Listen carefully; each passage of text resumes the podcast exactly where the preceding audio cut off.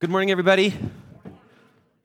I don't know about you, but I needed that song right there, right? It's like, let's just keep singing that.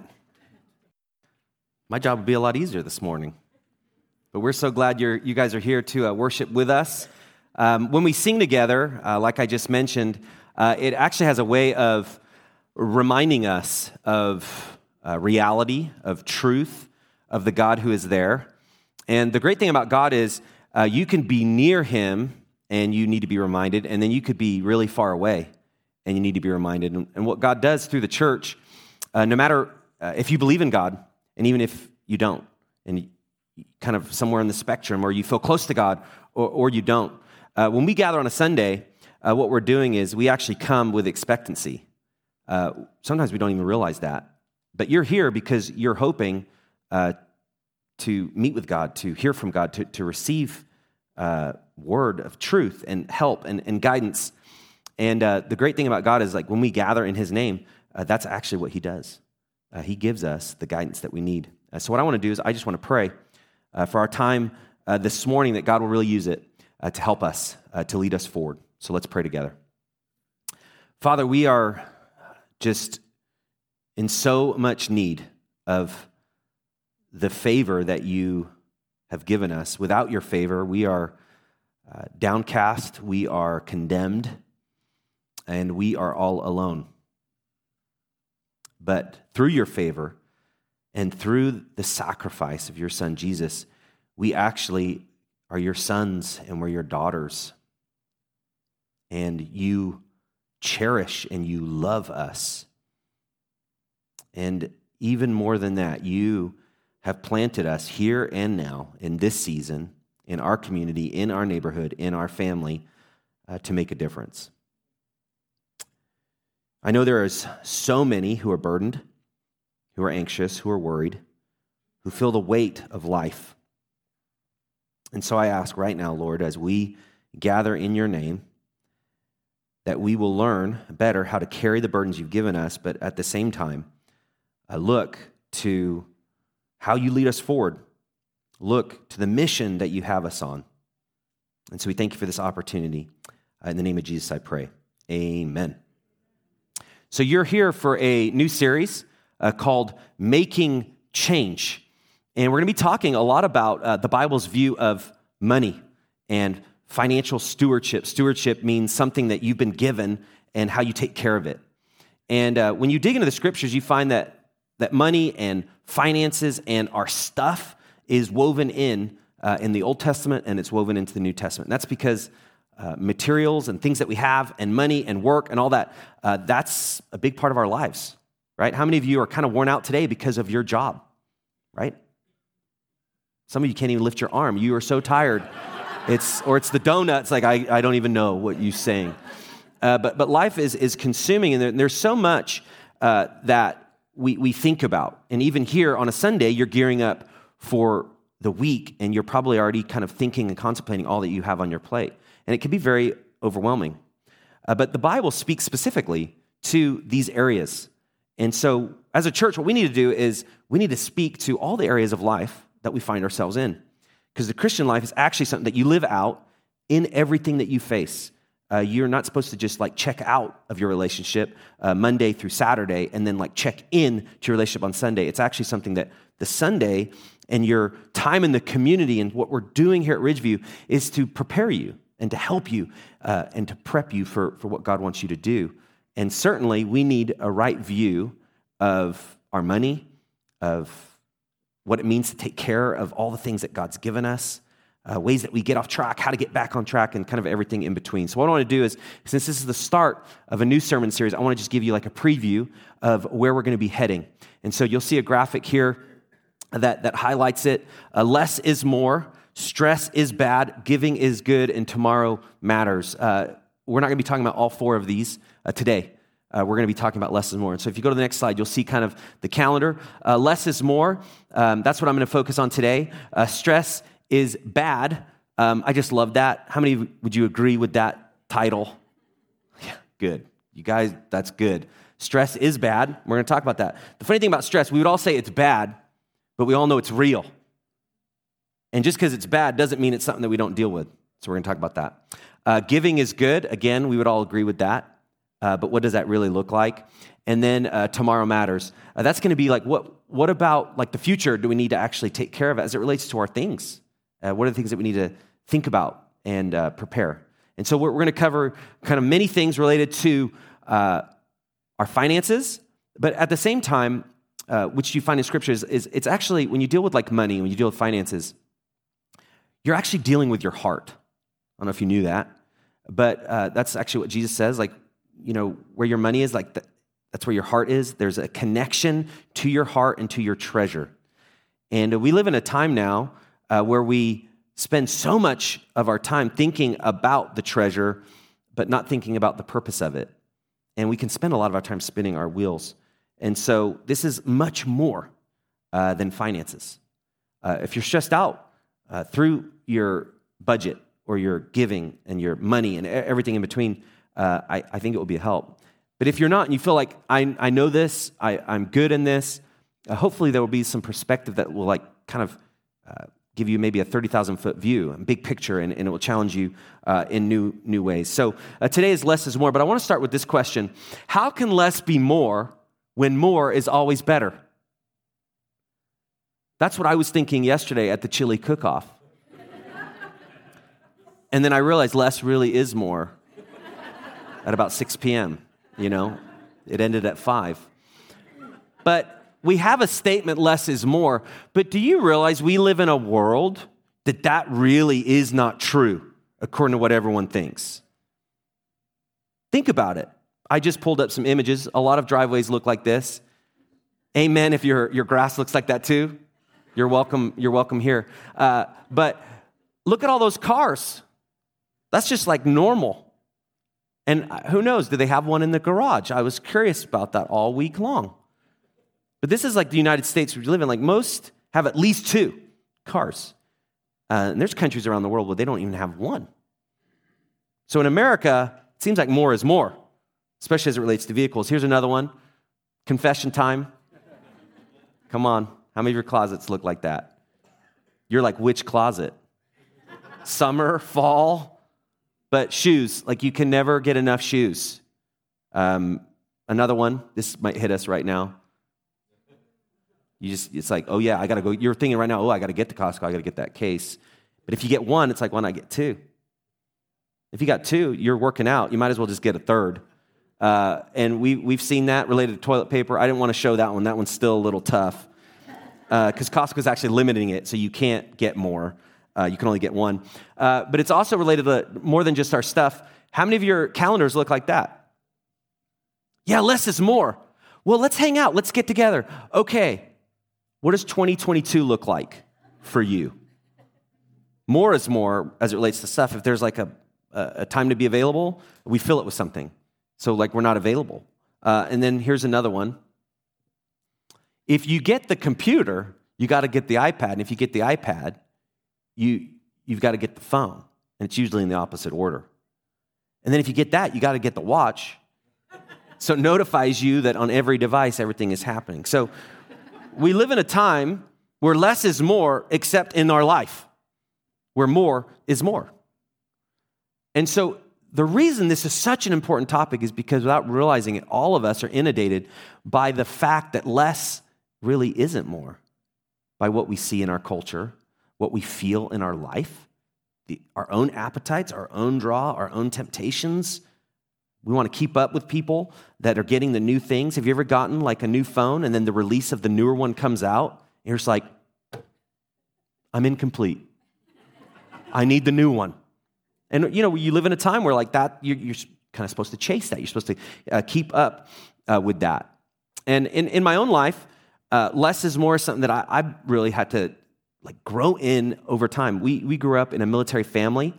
Uh, my mom uh, stayed home, and we were like one income military family, which basically means there's not a lot of money.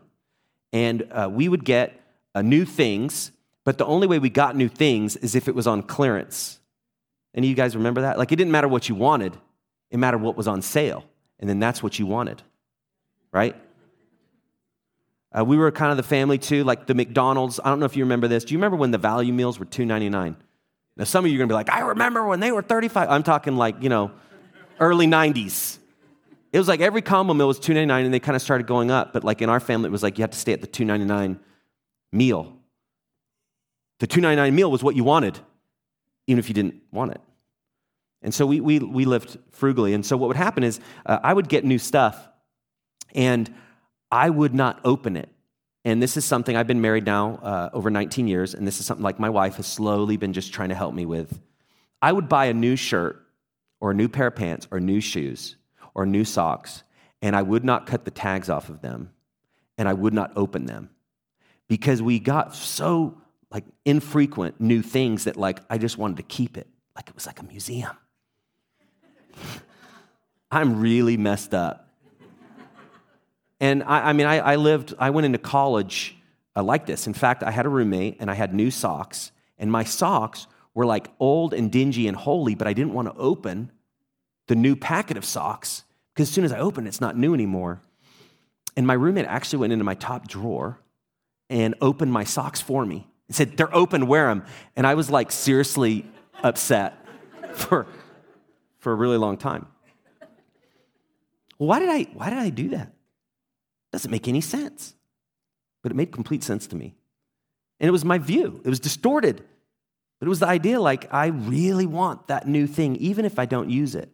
And I literally had pair of shoes that were so cool, but I didn't wear them for so long that when I was ready to wear them, they were no longer cool anymore. You know how sad and depressing that is? So I'm reforming, I'm growing, I'm changing. It still is hard for me to wear something new, but I'm working on that. But even at my age, through all my experiences, there's something connected to like materialism and having new things. That still like is a struggle.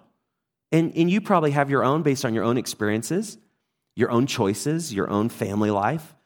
And we all kind of find ourselves with different skewed views, some which could be helpful, some which, you know, are not. And so to answer the question, how is less more when more is always better?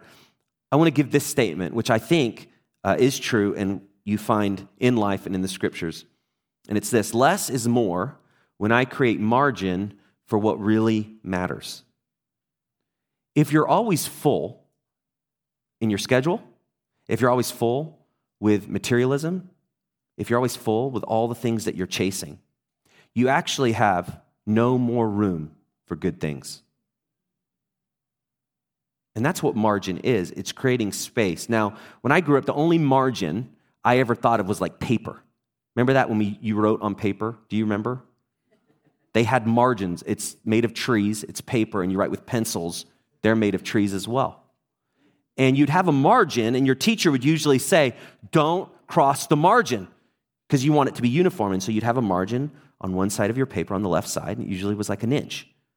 Well, in life, that's the idea of like the space, but it's talking uh, even more than, than paper. And this is a quote it says, Margin is the space between our load and our limits.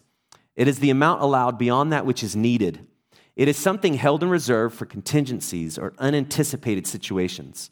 Margin is the gap between rest and exhaustion, the space between breathing freely and suffocating.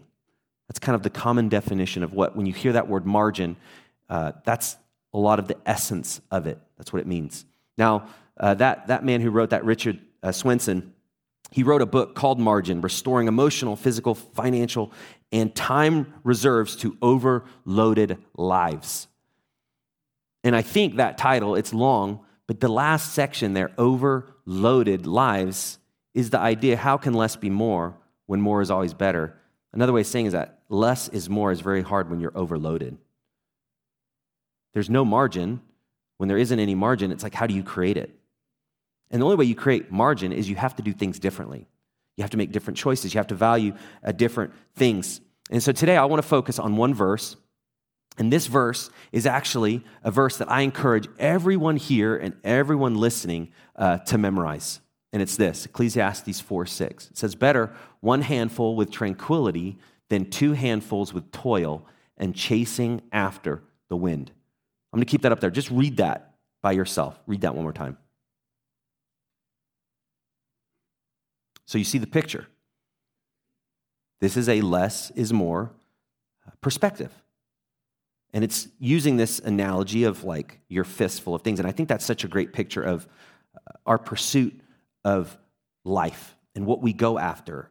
And the sense is like in our hands, uh, we want to fill it with all sorts of things. And in our uh, country and in our culture, you know, you need to fill it with money. You need to fill it with success. You need to fill it with titles. You're important. You need to fill it with activities and entertainment. And you fill it and you fill it and you fill it. And it gets to the point where it's completely full. And the lie that we're bought is well, if your one hand is full, you have another hand. And then what happens to that hand? You fill that. What the scripture is saying is there's actually something that happens when you have both of your handfuls where, where now you are limited and your life has reached a ceiling. Your impact, your purpose, how God wants to use you, you, you now actually have a cap to it. There's a sense in which like you, you're going to be, your growth is stunted. And so I want to just talk about uh, these words a little bit. Better one handful of tranquility. Uh, that's another uh, paraphrase. I'll just, while they're, while they're working on that, I'll explain the, the first word. So, you got it? Okay, thank you. Better one handful with, with tranquility. The word tranquility, tranquility is, is like quietness and, and rest.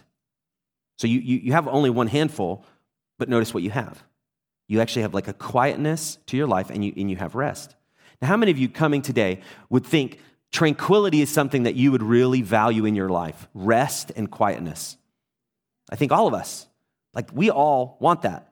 Okay, but notice what it's tied to one handful, tranquility. Now, then it says it's better than that, than two handfuls with toil. Now, toil uh, means trouble, uh, specifically labor, but it's the kind of labor that's toilsome, that, that, that creates anguish. Uh, this is the same kind of labor that's described uh, to Adam. Uh, once the fall happened, when sin happened, Adam was going to work the land, and there was going to be toil now for the rest of time. And the picture is you're going to work, and your work will always create blisters for you. In your work, there will always be thorns. In your work, you'll feel like you're done and you're at the finish line only to realize that the finish line moved and you have to keep working. So, better to have one handful of quietness and rest than two handfuls with this anguish and toil. And then notice it goes on and it says, This is a chasing after the wind. In the book of Ecclesiastes, this was written by King Solomon. Solomon was the wisest man that ever lived, and he also had the most resources. So picture like the richest man, and this was King Solomon. And then picture not only the, the richest man, but the wisest. And in the book of Ecclesiastes, you find uh, his kind of learnings of this pursuit of the good life how to find a life of meaning and purpose and what matters. And if you're like in midlife and you're going through like what my life is about in a midlife crisis, read the book of Ecclesiastes. It's actually a book that reflects that. Some of it is like really helpful, and some of it's like, oh man, this is a bummer. But Solomon uses this word a lot, chasing after the wind. What he's saying is, listen, I've had unlimited resources and I have unlimited wisdom. And I'm going to tell you all the things that happen if you chase the wind. So, what is chasing the wind? Well, in its literal sense, it would be like this like, okay, guys, I'm going to give something to all of you today.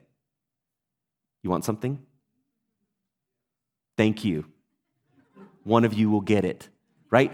But it's like, I'm going to give you wind. so awesome, right?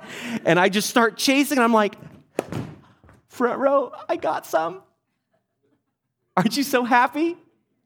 Okay, you guys ready for more?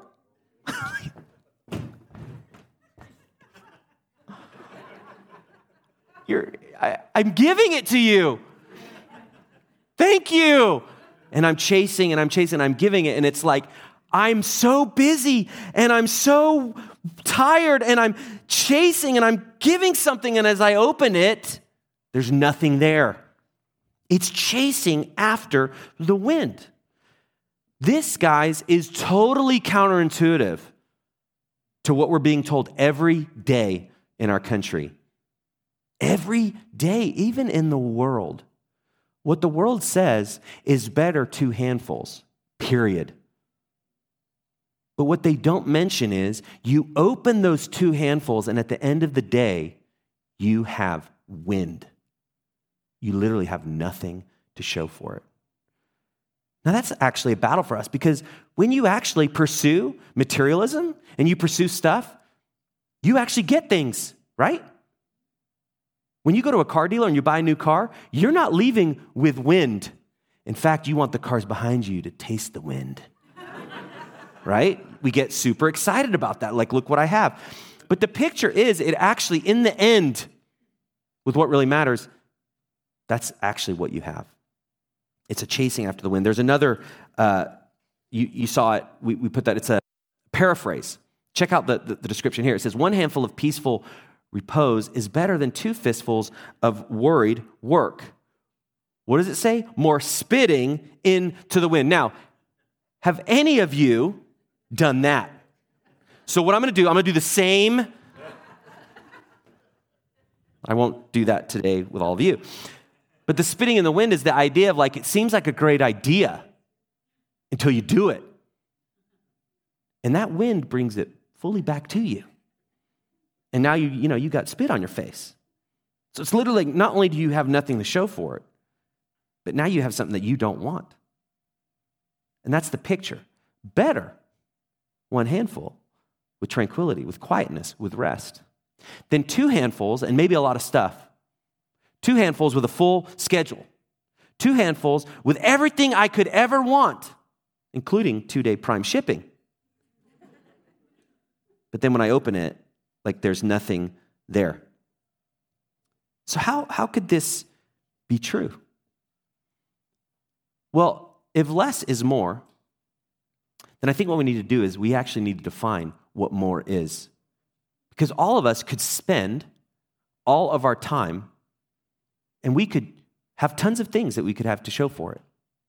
So it's not actually like there's nothingness, it's an analogy. What it's talking about is actually there are certain things that are more valuable than others. And every day of our life, companies, marketers are telling you what's important to you. And they do that to get your money. And so, all of you, if you have your hand out, and I encourage you to, to jot this down, or if you, you can do this on your, on your phone, I want you to actually define what matters to you. I want you to do that right now. So, define what does matter. There might be a lot of things that you could think through that don't matter, but there's three things. I want you to narrow it to three things. Define what does matter to you. And take the time and write those down. Now, some of you like hate things like this. Three things. So, another way is you're thinking, if you had three months to live, what would you do? What would you not do? That helps define what matters. Another analogy is like you're at your funeral and your kids come and speak about you. What do you want them to say? What do you want your spouse to say? What do you want your church community to say? That a lot of times define what matters. So take just like 30 seconds, try to define what really does matter to you.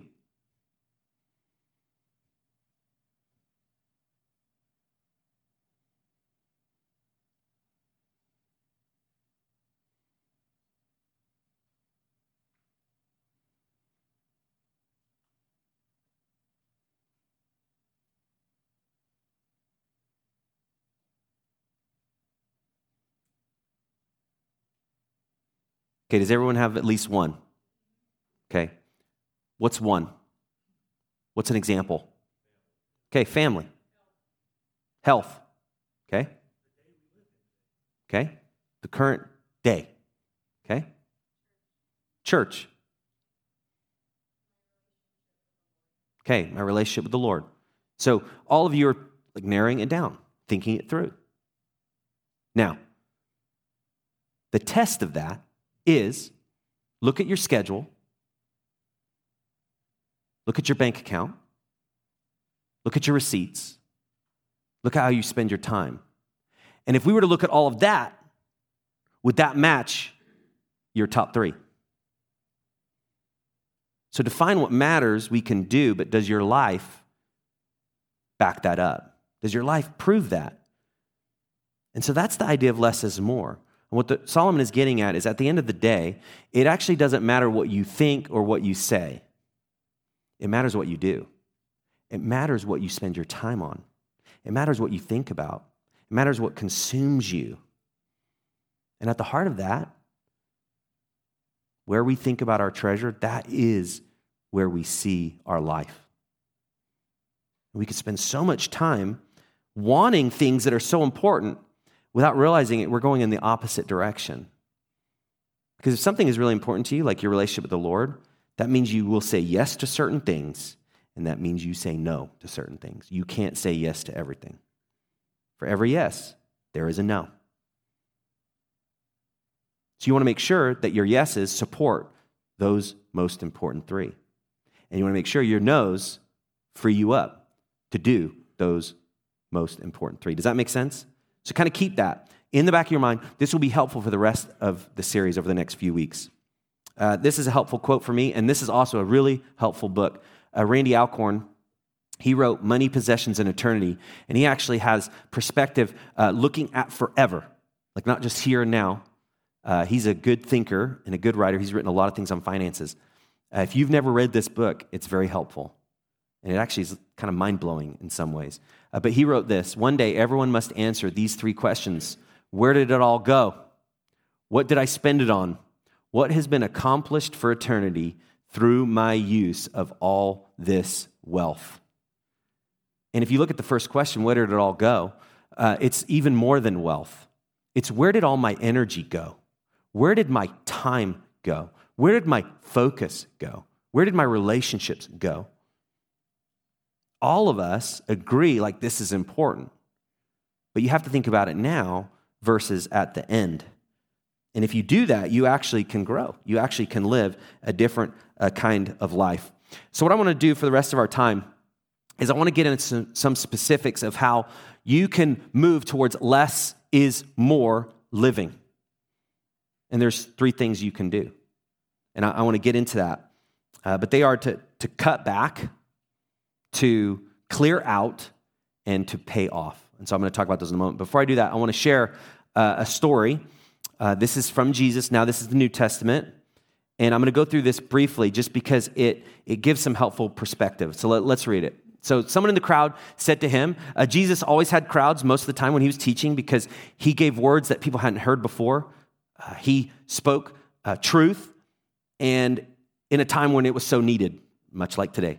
And they asked him, Teacher, tell my brother to divide the inheritance with me. So this guy's thinking, like, here, Jesus, you have authority. He might listen to you. And I just love the realism of this moment. Will you just tell him that he needs to hook me up? Basically. The brother was probably the oldest. He was going to get everything. And he's like, Listen, Jesus, you have power. Tell him to do what I need him to do. And then Jesus replied, Man, who appointed me a judge or an arbiter between you? So we have a picture of Jesus that's kind of like this. There's always like this backlight, flowy hair. It's like, just love each other. Like he's like a hippie. Uh, that's actually not the Jesus of the Bible. Jesus actually was strong and he said the truth and he loved people. But love and truth were always connected to Jesus. He did not separate those two. And so he just says, Listen, why are you asking me to do such a trivial thing? That's not my role. I'm not going to play that role with you. But then he looked and saw a teachable moment. And then he said in verse 15, Then he said to them, Watch out, be on your guard against all kinds of greed. A man's life does not consist in the abundance of his possessions. So, what's really interesting here is the man asked one thing, and this is just helpful. If you're pursuing God or you have questions to God, oftentimes you go to God with what you need him to do. And then he tells you, actually, you don't need that. You need to do this. Again and again, that's the path that the Lord has us on. We have a sense of like, I just need God to take care of me in this way. He says, actually, I will take care of you, but not in that way. This is what you need to do. That's helpful because God ultimately knows what we need. And then it goes on, the story. Verse 16, and he told them this parable. So now he sees a more teachable moment. Your life does not consist of the abundance of your possessions. And then he says, like, listen, I know you don't quite understand that. And that, that happened a lot. You hear something, you're like, yeah, that makes sense. But then he gives a story. He says, The ground of a certain rich man produced a good crop. He thought to himself, What shall I do? I have no place to store my crops. Verse 18, then he said, This is what I'll do I'll tear down my barns and build bigger ones, and there I will store all my grain and my goods. This is like America. America. You don't need a one car garage, you need a two. But you know what? Two's not even big enough. You need a three. And then you need a shed. And then you need a storage for all those Christmas decor. Talked about that last week. You ever notice how much storage is just in decor? Sorry, I'm now, I'm, oh, there was, what are you saying? I, I love decorating. Goodness gracious.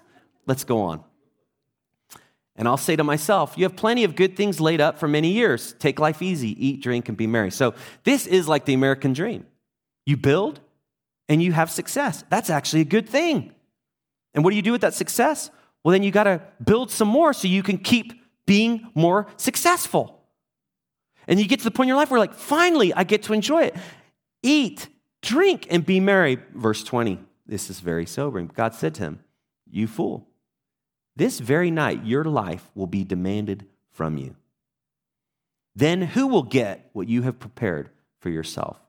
Verse 21 This is how it will be with anyone who stores up things for himself, but is not rich toward God. Here's what I take from this there's quite a lot of perspective. Each verse actually is packed through. Uh, verse 14, uh, God doesn't control us, uh, He gives us sense and the freedom to use it. You have freedom. Your choices are powerful, and you make choices in faith. Verse 15, a full life does not equal full stuff. And then Jesus says, Be on your guard against greed. This is to everyone. No matter who you are, where you're from, what you've had, you always need to be on your guard against greed. It pulls at you, it pulls at me. Verse 16 and 17 uh, success and the appetite for success can leave us spinning our wheels. Do you see that in our culture? Absolutely. Do you see it every day? Absolutely. Why? You look in the mirror. Every day you see it when you see yourself. Because there's something at us that we just we want to be successful. Success is not bad. But you find the completion of that picture in the end where it says, rich towards God. The idea of margin is how can I build a life where I, I'm taking care of my family, I'm providing, I'm doing what needs to be done, but I have space and I have resources to invest in what really matters, being rich towards God. And so, what I want to do is, I want to take kind of this perspective, what Jesus is saying, and I want to apply it to like three things that you can do. And this is how to create that, that margin, how to create that idea of how do I get to less is more. Now, over the next few weeks and over months, you may need to kind of get more traction on, okay, now I have some space, what do I need to do? And that's what we want to help you with as a church. Uh, if you're struggling financially, we want to help you as a church. Don't feel like you have to battle that on your own. And so let us know, reach out. We will help as we can. We'll give you perspective, we'll give you uh, steps, but this will kind of be an initial, like, how do I get started? So here's the first one uh, cut back. Uh, this is the idea of like, I have an appetite, you have an appetite, there's all sorts of things that we need. Uh, it's reinforced uh, by our experiences. I just did like a brief uh, kind of scan of my emails. By 10 a.m., I think this was on Wednesday morning, I had 30 emails of companies and restaurants and deals that all wanted my money. By 10 in the morning, 30 emails, which are like getting my, my attention. They're getting my, my energy. They're getting my, my, my focus. And it pulls at us. And before you know it, you start realizing things you never knew you needed. Right? That's how it is for me. I see marketing and I see deals, I'm like, that's, that's exactly what I, I needed. How long have you needed it? Right when I saw the ad for it. I had a deep need. Uh, greed tells us uh, we are what we have. That's actually what the world tells us too. You are what you have. But Jesus tells us you are what you give. Very different. So cutting back creates more space, more space for the things that really matter. Now, even beyond finances, if you're not available for people, if your schedule is completely full, you don't have margin in your life. And if somebody has a need in your life, how do you help them if you have no availability? If there's an opportunity to grow a relationship and you're not available, how do you grow friendships? It's all connected. We all want tranquility, but we don't have any time for it. And what it is, is we're not actually making time. So that's what Jesus is saying is we can have all of our plans, we can have all our goals, and we get to the point where we're like, once I get to this point, I'll do that. Once I get to this level, I will do that. And a lot of times it never comes. It's that chasing after the wind, or it's the spitting into the wind and it flybacks. So, some helpful questions to ask uh, for you uh, for cutting back. Uh, do I need this? This could be the next purchase. This could be the extra job. This could be another commitment. I don't know what it is for you, but that's a good question. Do I need this? How do you know? Go back to your three things that matter the most. And will that help you with that? So, do I need this? The second is, do I need this now? So, you may need it, but it might not be the right time. That means you have to wait. And that's really hard. But the now is as important as the do I need. And then the third, how will this help me with what really matters? Now, did you know what really matters is actually not up to like just discovery? When you read God's word, you find out what really matters. So if you're not sure what really matters, continue to take steps to get to know the Lord.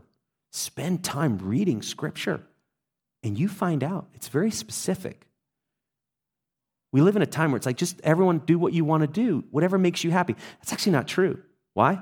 Because you have two handfuls of nothing. But God's word shows us what really matters. Um, I got this email. I was talking about the emails I got.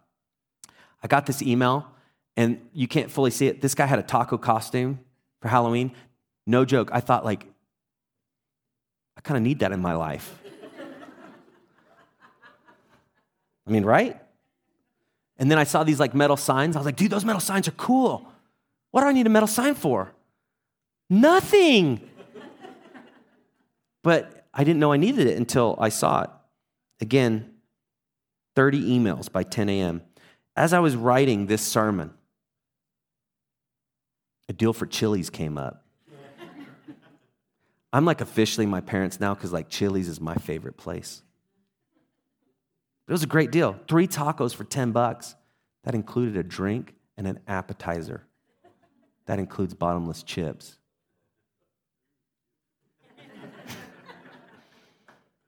I was thinking like I, I needed Chili's in my life right then. I needed to go for, for lunch. It's all on purpose. They know what they're doing to get our attention, they know what pulls at our heart. And so we, we have to work on asking the questions Do I need this? Do I need it now? And then how does this actually help me with what really matters? That's good questions. Uh, the second is to clear out.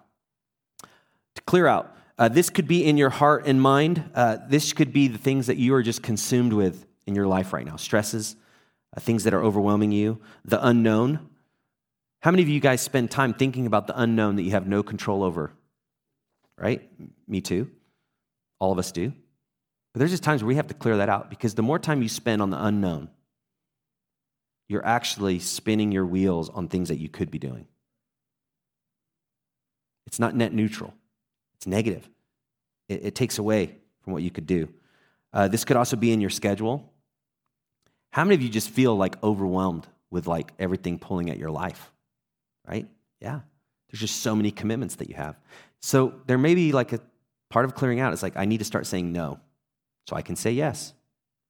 And I need to start saying yes so I can say no. And you have to work that, that out. And then it could also be in your closet. Like, do you just have too much stuff in your life? For me, I get to a point where I have so much stuff that it becomes overwhelming. And so there is a, a sense of like clearing out could be literal. You may need to give some things away so that you're not stressed and overwhelmed by all that you have. I think that's a helpful exercise. Like, you know, and these three questions speak that. What stuff can I give away? Uh, what time commitment can I say no to? And then what appetite do I need to tame?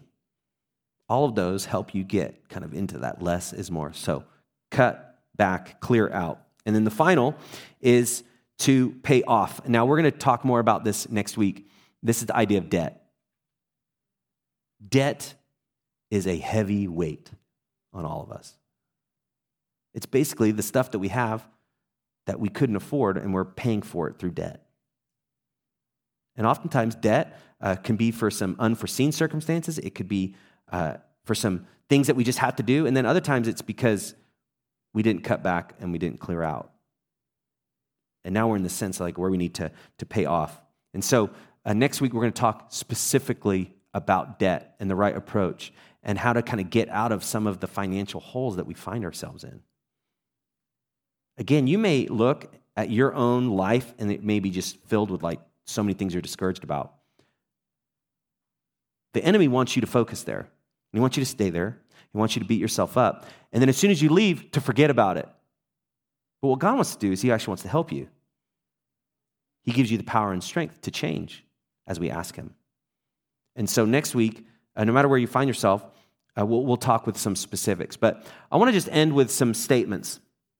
These are kind of like our own modern proverbs. See if any of these resonate, uh, resonate with you. Uh, better is a car that's paid off than a brand new one with really big payments that stress you out. Okay, here's another one. Better is a smaller house than fighting over the payments of a really, really big one. For some of us in Southern California, it could be better as no house. Like, who can afford the housing?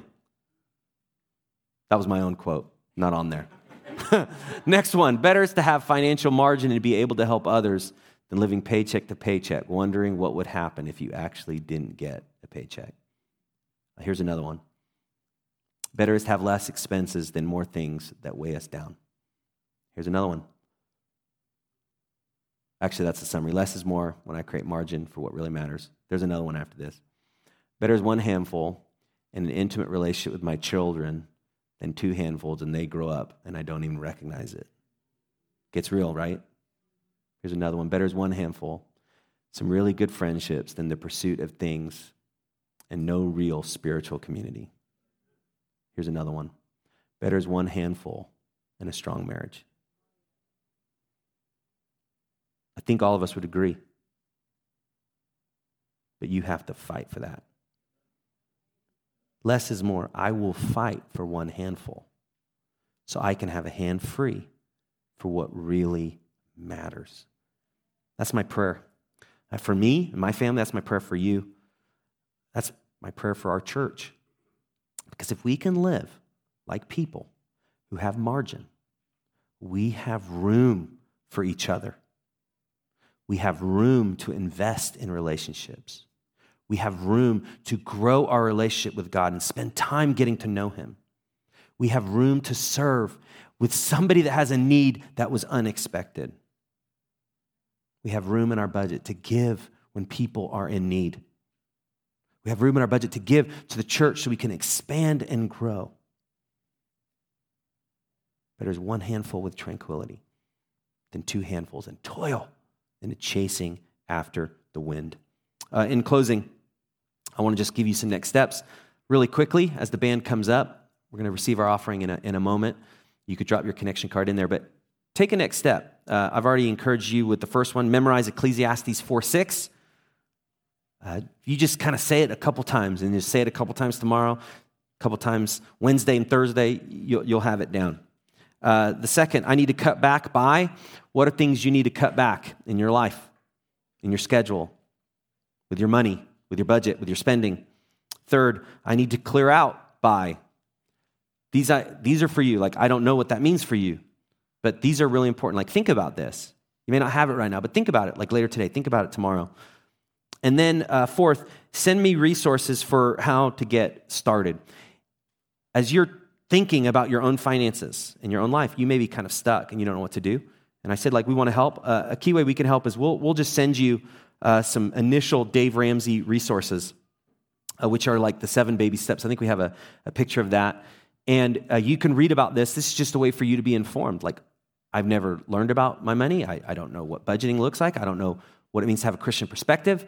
Uh, wherever you find yourself, like, we'll send you that. So just write resources and we'll send you a, an email uh, with that. And then next week, we're going to talk about stress is bad. I encourage you, think of somebody who you can invite. And only think of them, but write their name down. And when you see their name, it will remind you uh, to invite them. So I'm going to pray.